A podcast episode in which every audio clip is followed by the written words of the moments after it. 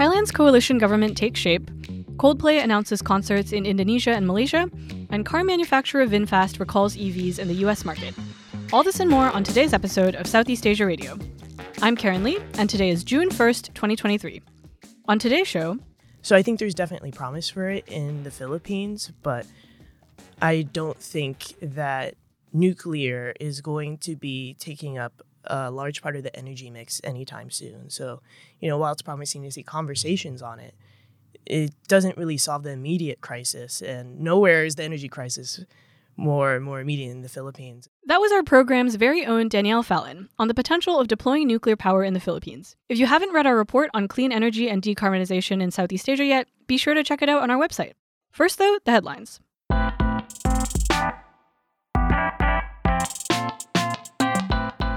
Today, to help me read the headlines, we have Mai Takahata in the studio. Mai is an intern here with the CSIS Asia Maritime Transparency Initiative and a current student with the Fletcher School of Law and Diplomacy at Tufts University. Welcome, Mai. Hi, Karen. I'm really glad to be here.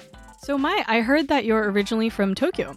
Now that you've been in school in Boston and are in DC for this internship, can you tell us some similarities between the three cities? Oh, that's a really interesting question, Karen. I think all three cities have a mixture of old and new. They look like pretty modern cities, as you see in this stylish CSIS office building, and you're also exposed to contemporary art, pop culture, and cutting edge technology. But at the same time, those cities are filled with their long history, like the National Mall in DC, the Freedom Trail in Boston, and the Edo Castle ruins in Tokyo, which existed long before the United States was founded. I know many of your listeners follow Southeast Asia, but I'd recommend that they visit Tokyo as well if they have the chance. That's a great answer. Thank you. Moving on to our headlines, our last episode was all about the Thai elections, so naturally we have to cover what happened afterwards. The big question mark had been how will Move Forward Party leader Pita Limjaroenrat get to 376 votes, or as close to that as possible, to form a government? Well, on May 22nd, just one week after the elections, an eight party coalition signed a memorandum of understanding declaring their intentions to work together. It's also worth noting that this date marks the ninth anniversary of Thailand's last military coup in 2014, so I'm sure there's some symbolism here in terms of ushering in a new era of Thai politics. Wow, that was really fast. How many seats does the coalition now have in total? And can you tell us more about some of the policy priorities in the MOU? So the lion's share of seats still comes from Move Forward and Pheu Thai, but now the coalition has 313 seats in the House of Representatives. The MOU lists 23 points that the parties agreed to work towards, including drafting a new democratic constitution, decentralizing budgetary authorities to local administrations, pursuing land reforms, and restoring Thailand's leadership role in ASEAN. But certain policies were also watered down. The pledge to pass a same sex marriage law, for example, now includes a clause saying compliance would not be forced on people who consider it to be against their religion. And most notably, the MOU does not mention anything about amending the controversial law prohibiting criticism of the monarchy. I think this shows the compromises MFP had to make to put together such a broad coalition. Pita said that his party still intends to submit an amendment to the Lese Majesty law to Parliament by itself, since that was a big part of Move Forward's platform while it was campaigning. It seems like cracks may already be forming in the coalition, though, since Pheu Thai and Move Forward reportedly both want the role of House Speaker for their own parties. Pheu leaders have also continued to deny rumors that they may pull out of a coalition and join a military led minority government instead. Looking ahead, the new parliament is expected to convene for its first meeting on July 25th and elect a prime minister in the first week of August. Shifting to another part of the region, Mai, did you get tickets to the Coldplay concert in Indonesia this November? I wish! When Coldplay announced in May that they would be playing their first concert in Indonesia, fans immediately commenced the ticket war, and pre sale tickets sold out within 30 minutes. Some ticket brokers were reselling tickets at a whopping 60 million rupiah, or almost 4,000 US dollars, nearly five times their original price. Tickets were in such high demand that a bride reportedly even received them as part of her dowry. A similar situation played out in Malaysia, where the band is also giving their first performance in November. Despite the band's popularity, however, Indonesian Islamists and conservatives have pushed back against Coldplay's visit. The country's top clerical body asked organizers to make sure LGBTQ themed acts or messages are not promoted during the concert, and other Muslim groups warned that they would block Jakarta's airport if the show is not cancelled. In response to the situation, Indonesia's Minister for Tourism and Creative Economy said his department would try and hold talks with critics to explain the economic benefits of the concert, which the government is hoping will help restart the country's tourism sector. During the Malaysian parliament session in March, a politician from the opposition party, Islam Se-Malaysia, denounced the organizing of concerts by foreign artists that were against the value of the country's Muslim majority population. At the time, he was referring to Blackpink, the popular K-pop girl group that drew over 60,000 fans to performance in Kuala Lumpur. But Coldplay has also espoused views that differ from the Conservative Party's beliefs. Most recently, Malaysia's Home Affairs Ministry seized and confiscated rainbow colored watches from the brand Swatch Group's Pride collection after citizens connected it to Coldplay's support for the LGBT community. The Religious Affairs Minister said that while Malaysia does not recognize the LGBT movement, the government also does not discriminate against members of the community. In terms of policy changes, Malaysia's Communications and Digital Ministry suggested that it may aim to adopt anti scalping initiatives in order to prevent similar ticket upcharges from occurring in the future. Wow, maybe I really should have bought those tickets. Moving on to our final story from the region. VinFast, a Vietnamese car company, has recalled the first batch of EVs it shipped to the US last year. The VF8 SUV debuted in March in California and was the first Vietnamese car driven on US roads. The recall came after the US National Highway Traffic Safety Administration found that the car's dashboard display went blank while driving or stationary due to a software error and prevented critical safety information from being shown. While VinFast recalled all 999 units of the batch, it seems that only about 100 had been actually sold to customers. The recall also follows VinFast's announcement earlier in May that it plans to list on a U.S. stock exchange via a merger with a special purpose acquisition company, or SPAC, called Black Spade Acquisition. This new entity is estimated to have a potential equity value of $23 billion. SPACs are seen as a shortcut to the stock market, and we've seen other Southeast Asian companies take this route before. In December 2021, ride hailing and food delivery app Grab listed on NASDAQ via the largest ever SPAC deal, valued at $40 billion. It's not clear yet whether the recall will impact the company's plans to list publicly in the United States or its reported plans to expand into Southeast Asia by building out a fleet of right hand steered vehicles. However, given increasing competition from Chinese EV makers and the company's ambitious goals of hitting profitability by 2025, VinFast has a short time to turn a tough situation around. Well, we'll just have to wait and see if they can succeed in some pretty ambitious goals. And those are the headlines. Thanks, Mai, for stopping by. Thank you for having me on, Karen. Up next, Elina's discussion with the Southeast Asia program team on our decarbonization report.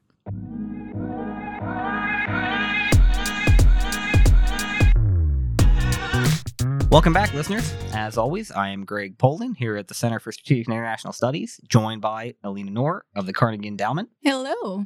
And today we have a special episode because we have no guests from outside of the house. Instead, we've brought on two of our own from CSIS, Danielle Fallon and Karen Lee. Hi. Hello, hello. Hi, good to be here.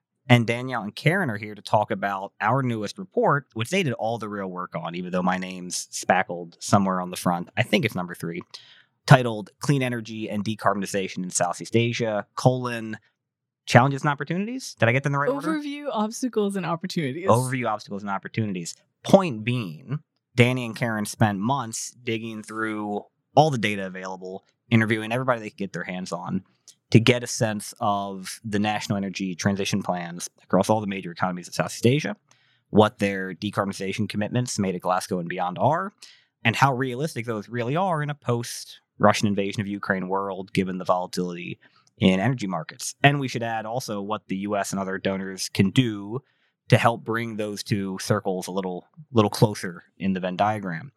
So I'm going to mostly stop talking now because it's inappropriate for me to moderate a discussion about my own report. So, Elina, the steering wheel is yours for this one. I mean, is it really, Greg? You could just take it away and be all positive about the whole report.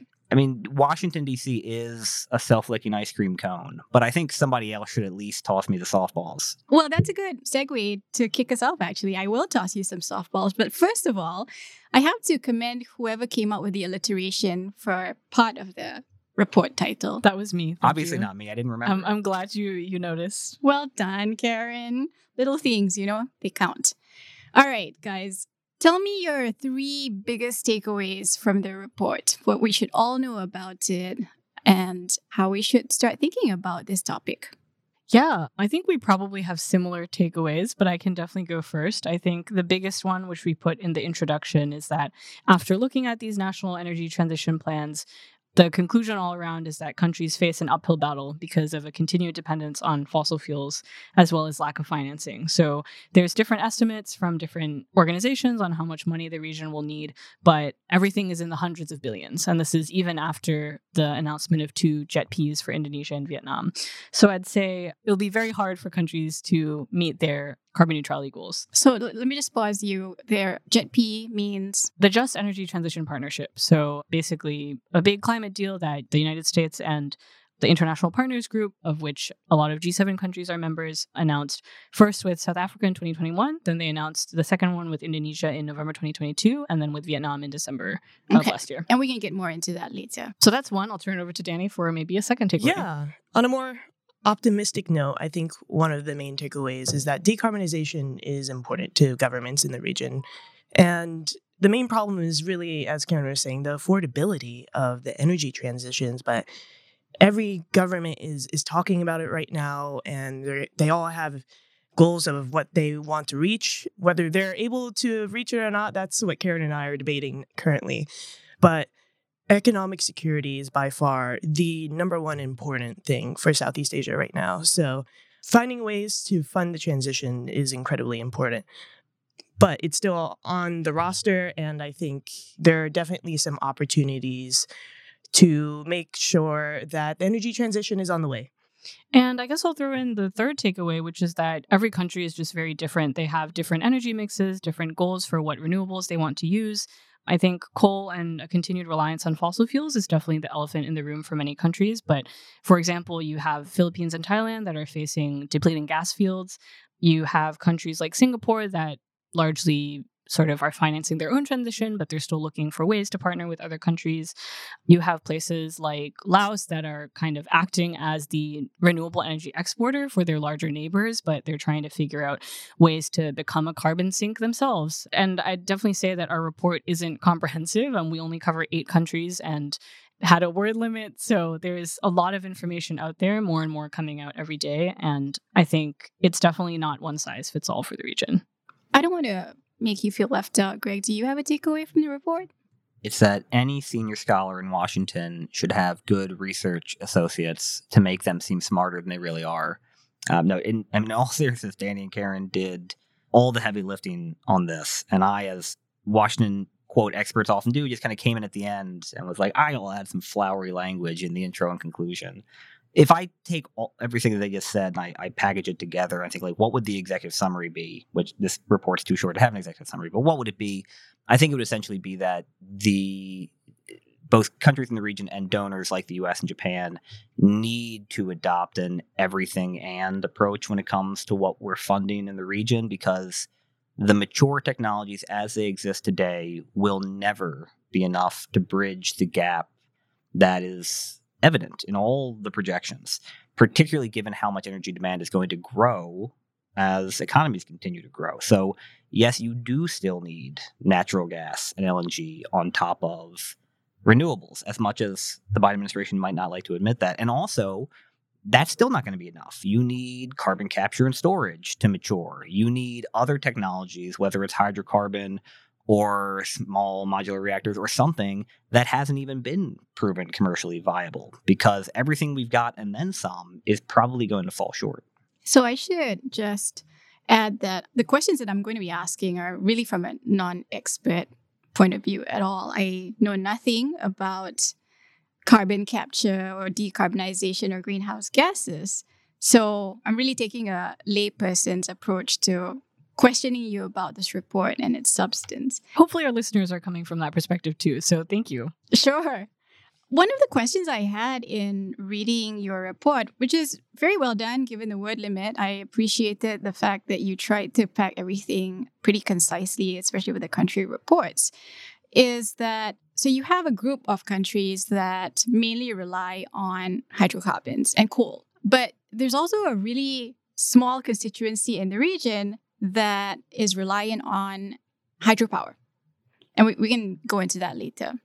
But I was just wondering how difficult it would be for a partner like the United States to come in and support energy transition policies and plans for these countries, given these different mixes of energy that different countries are relying on? That's a great question. I would say that from the United States perspective, it seems they've mostly been focusing on the countries that rely on coal. As you can see, the two JETPs are with Indonesia and Vietnam, who collectively account for 90% of the region's coal production. So I'd say I'd be curious to to hear what the answer from the USG perspective as well. Because yeah, if, if we're talking about hydropower, Laos would be the big one that is reliant there. And I haven't heard anything on that front about cooperation with the US. Do we know why there are no other JETP programs that are going to be announced? I think it might just be an issue with capacity. I think after this, they're probably looking at India, is what we've been reading, but probably just in terms of capacity in the region. I think, again, just having the focus on large emitters, but I think just because of perhaps a bandwidth issue that the US hasn't really been looking beyond Indonesia and Vietnam for those big partnerships and agreements. Yeah, I'll also add to that. I think JETP is a great idea, but is yet to be seen what the reality looks like it's in, like in actuality. yeah, sort of like IPEF and no, we in know it's in LA. JetP. you know, but JETP is a pledge, and it's also consists of a mix of grants and and loans. And so far, from what we've been hearing from counterparts in Indonesia and Vietnam, they want to know what is actually going to come out of it. They're waiting to see where the money is from right now. So until we see how realistic JETP is, I think the United States is going to be hesitant about making big pledges again because it wants to make sure that it's able to be reliable as it's, you know, talking about the energy transition.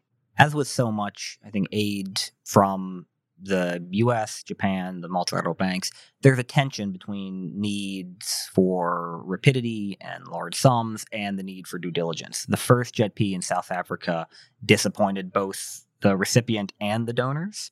And so, as a result, in the JETPs in Indonesia and Vietnam, you have this, I think, much more cautious approach in which they want uh, very clear roadmaps. First, they want the establishment of a secretariat, which has now happened in Indonesia and not yet in Vietnam. They want very clear national plans from the host government before they can even decide what they might fund. So it's going to move relatively slow. You also have an issue of scale. I mean, JETP is large numbers. In the case of Vietnam, the most recent was $135 billion. I'm sorry, 15, $15.5 billion.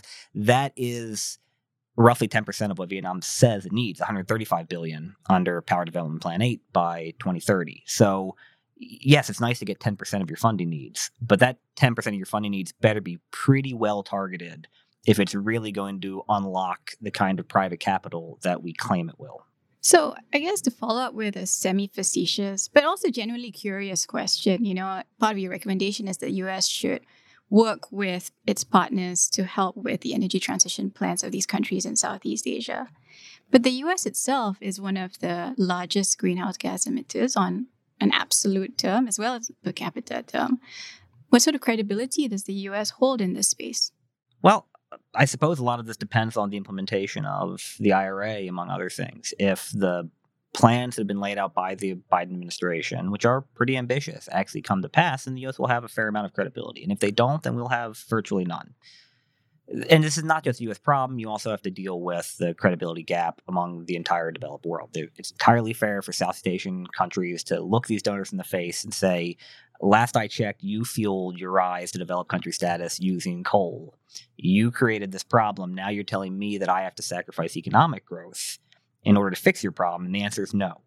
So the donors need to come to the table and provide enough support that countries can transition to net zero without crimping economic growth. And that's simply not possible in almost all cases, exceptions like already developed or upper income economies like Singapore and, and Thailand and Malaysia. maybe. But for everybody else, they don't have the capital at home to invest without crimping economic growth. And it's a pretty hard sell to go into the Philippines or Vietnam and and tell somebody who wants a job and food on the table that hey, you know, 20 years from now, your neighborhood's going to be underwater, so you should really not go to work at the coal plant. And that's that's that's not saleable.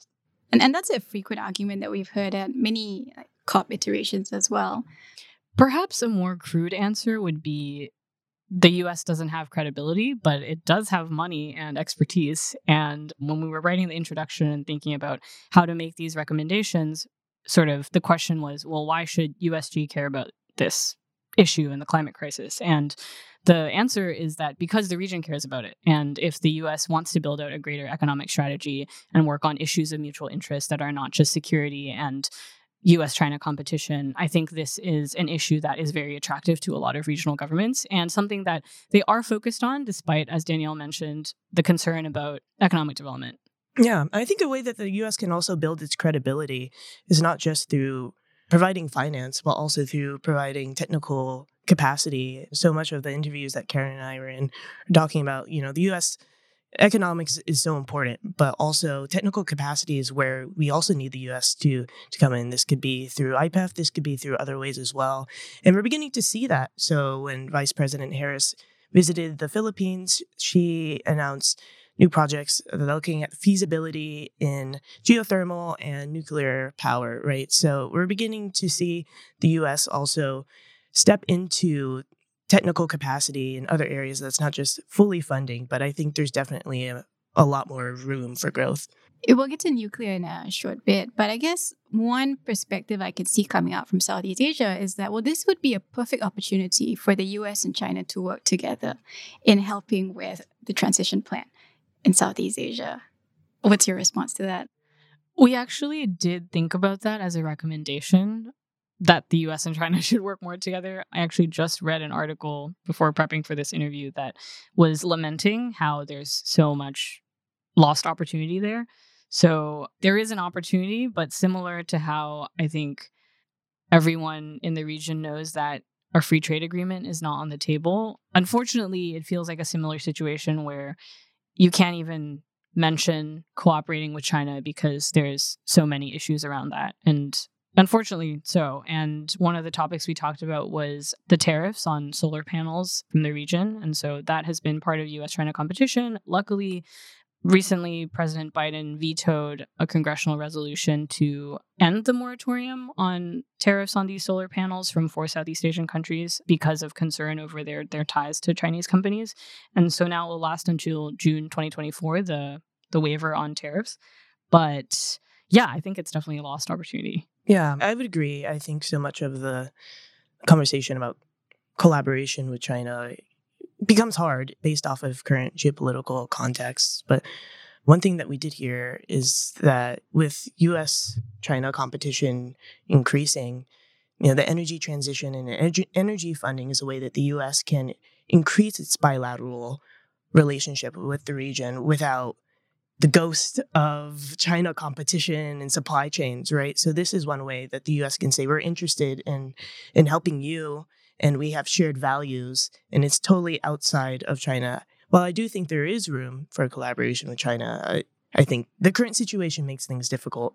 I think everything definitely is couched in US China competition, though. So, one of the sections of our report talks about supply chains and how countries like Indonesia and the Philippines are trying to bolster their raw material production as well as refinement, since currently 90% of rare earth elements are processed in China. So, that presents a supply chain vulnerability.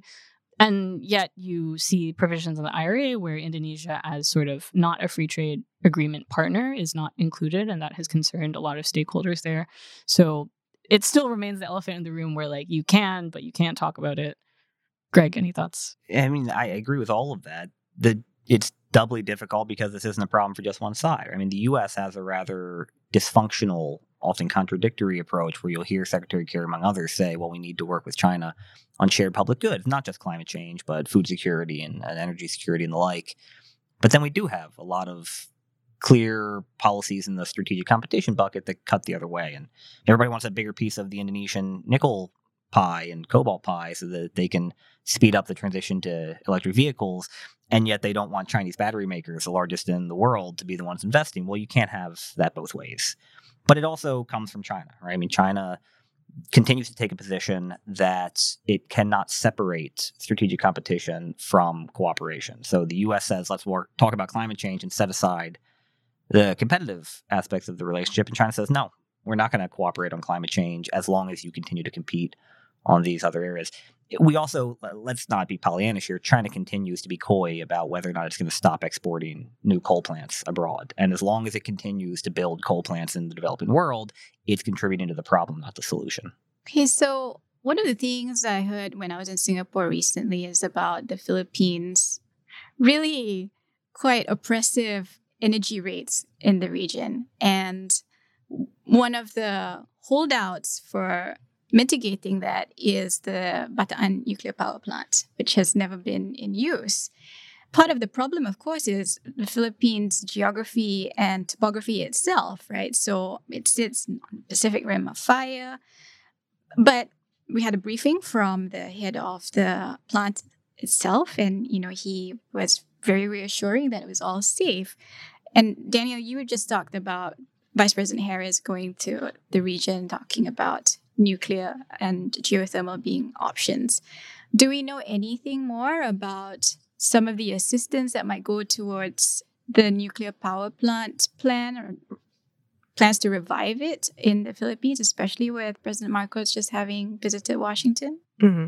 So far, what I've heard is just the feasibility studies on in creating a plan about what that would actually look like. But throughout some of the conversations that we've had, we've definitely heard about a reticence to adopt nuclear because of well, you know what happened in Japan. So I think there's definitely promise for it in the Philippines, but I don't think that nuclear is going to be taking up a large part of the energy mix anytime soon. So, you know, while it's promising to see conversations on it, it doesn't really solve the immediate crisis. And nowhere is the energy crisis more and more immediate in the Philippines. It's facing some of the highest electricity rates right now. Malampaya, which supplies 20% of its energy needs, is supposed to run out maybe by 2027, 2028. Uh, those are the years that we've heard, right? And the Philippines is definitely facing a lot of pressure from China, right, when it comes to talking about oil and gas exploration. So while I'm happy to hear about the possibility of exploring nuclear in Bataan, I think having deeper conversations about how to make sure that the Philippines can even secure its energy, right? And what the energy transition is going to look like there is a little bit more immediate. I think that both in Washington and in Manila, I hear eh, the Bataan discussion thrown out almost as like a conversation starter. Not that anybody actually thinks that it's likely that this, you know, the mothballed plant, which is older than I am, is going to be brought into operation for the first time ever. But you do have progress on the U.S. Philippine 123, the civil nuclear agreement, and you had Marcos sign an initial MOU for development or for exploration of small modular reactors in the Philippines. That seems much more viable, not just for the Philippines, potentially for parts of Indonesia as well, where you have small or medium sized communities that would be very difficult to connect to a national grid in which large scale hydropower or you know offshore wind farms or solar will be difficult and small modular reactors in places like Palawan or Western Mindanao, parts of the Visayas that are more protected from typhoons that usually roll in from the east, could make a lot of sense, where they would be relatively safe, contained, and provide small but important scale energy to parts of the grid that would otherwise be left unserved. Going back to Danielle's point, I definitely echo the sentiment that in a lot of our interviews, we heard that no country really wants to be the first to test out nuclear technologies. So you had a similar agreement announced in Thailand around exploring a small modular reactor SMR technology, but definitely i don't think this is something that countries are factoring into their short-term energy plans and i don't think that technologies like carbon capture utilization storage or nuclear should be seen as the silver bullet. The priority honestly should be focusing on decommissioning or converting coal power plants which costs a lot of money and i think we heard from some folks that they feel like focusing the conversation on nuclear is only a distraction. Like it's it's definitely very exciting that a lot of these technologies are now possible, but the challenge for many of these countries is is weaning themselves off of fossil fuels. Speaking of new technologies, final question. Actually, I'm not even sure if it's a question, but it's just something I was wondering about when I was reading your section on Thailand and how the EV market is a key part of its energy transition plan. I recognize your report is about decarbonization, but there are other equally, if not more polluting side effects from the EV industry, as we all know. And I was just wondering like how you how you square that conundrum, you know. So on the one hand, you're trying to have a cleaner energy mix, but on the other hand, you are emitting non CO2 pollutants that could potentially be more dangerous down the line for your community as well as the environment writ large. Like I said, I'm not sure there's a question in there, but do you have a response to that? That's definitely a fair concern. And I think it's come up in the context of Lao and hydropower dams as well. A lot of these construction projects have displaced indigenous communities and caused harm to sort of ecosystems along the Mekong. And yeah, that's definitely a contradiction we saw in the case of Indonesia as well, where you have jet JETP, you have this plan to phase out of coal power plants, and yet the government is announcing coal pl- power plants that will power a green industrial park. And so there's definitely contradictions there, and I think it's important to recognize them. Thankfully, it seems like a lot of companies are a lot more focused on corporate social responsibility and those types of initiatives now. So I think raising awareness is definitely an important part of the conversation. On the battery production in particular, I mean, we have seen the pretty severe environmental damage in places like Sulawesi from refining processes and the poor, you know, standards put in place for disposal where some are just being dumped into the ocean of of the tailings. Part of this may well be a commercial solution as the price of nickel fluctuates wildly, as does cobalt. And as Indonesia gets closer to basically running out of known reserves by the end of the decade, you're seeing a pretty rapid move by companies, including Tesla, among others, toward battery production that uses less, or in many cases, no nickel, no cobalt. You're, they may be slightly less efficient, but they're cheaper, they're cleaner to produce and scarcity tends to produce innovation. So you've got entire industries now built on a finite resource, which is these minerals that exist. You know, now Indonesia produces by far the majority of the world's nickel, second most cobalt. I think Canada's what, or Australia has ten percent of the world's nickel. There's, they're going to run out, and then we better be ready. We better not have an entire EV industry that runs on a resource that effectively we can no longer get. Hope is not a strategy, Greg. No, but profit tends to produce strategies, and companies want to keep making money after the nickel's gone. Yeah, I'll just kind of echo the same sentiments. I think private investment, private companies really care about making sure that a project is bankable and making sure that there aren't going to be any large blowback that comes from the projects that they're investing in. You know, 60% of the energy transition in the region right now is funded by the public sector. And in the International Energy Agency's report, they're saying in a sustainable development, 70% should come from private investment. So I think as Southeast Asia is looking at ways to attract private investment, they're going to be a little bit more concerned about making sure that there's no negative ramifications that, that come with the transition. So all this to say that your next report will be on non-CO2 pollutants, right? Yes. Maybe I shouldn't have said that. So Karen's going to go raise funds for that report right after we get off the podcast. I think there's definitely a lot of areas that our report wasn't able to cover. So we didn't really do a deep dive into the transportation sector or the agricultural sector, which are are big for the region. There's a lot of interesting stuff going on, I think, in the building and construction sector. Uh, Singapore has been looking at how to promote energy efficiency there, especially since that's globally responsible for 40% of greenhouse gas emissions. We, yeah, we didn't really do a deep dive into manufacturing either. So I think there's a lot of different ways that the report could have gone and that research can still be done. Well, it's a, it's a great report to kickstart the discussion. So thank you for letting me ask you all sorts of questions about it.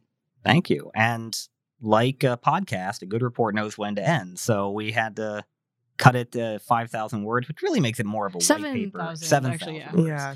But, you know, it's Washington and people don't read 30, 40 page PDFs anymore. So you got to speak to the media that works. I think you should follow up with a TikTok video. Hmm. Just a suggestion. All right, well, that's it for us this week. Thank you all for joining us. Danny, Karen, thank you for the months of hard work on this report. And thank all of you for listening. We'll see you next time.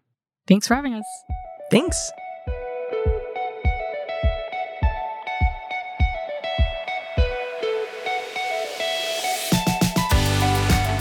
Thanks again for joining us for this episode of Southeast Asia Radio. We love hearing from you, so feel free to write us with any comments, questions, or feedback at scaradio at csis.org, and we'll be sure to answer any burning questions you may have. Do us a favor and subscribe and give us a rating on iTunes or Spotify or whatever streaming platform you listen to us on. Tell your friends about us. Our producers for this episode were Marla Hiller and David Lutfi, and our intern is Margaret Lynn. Our host today was Elina Noor. My name is Karen Lee. And I'm Mai Takahata. And we'll see you in two weeks for another episode of Southeast Asia Radio.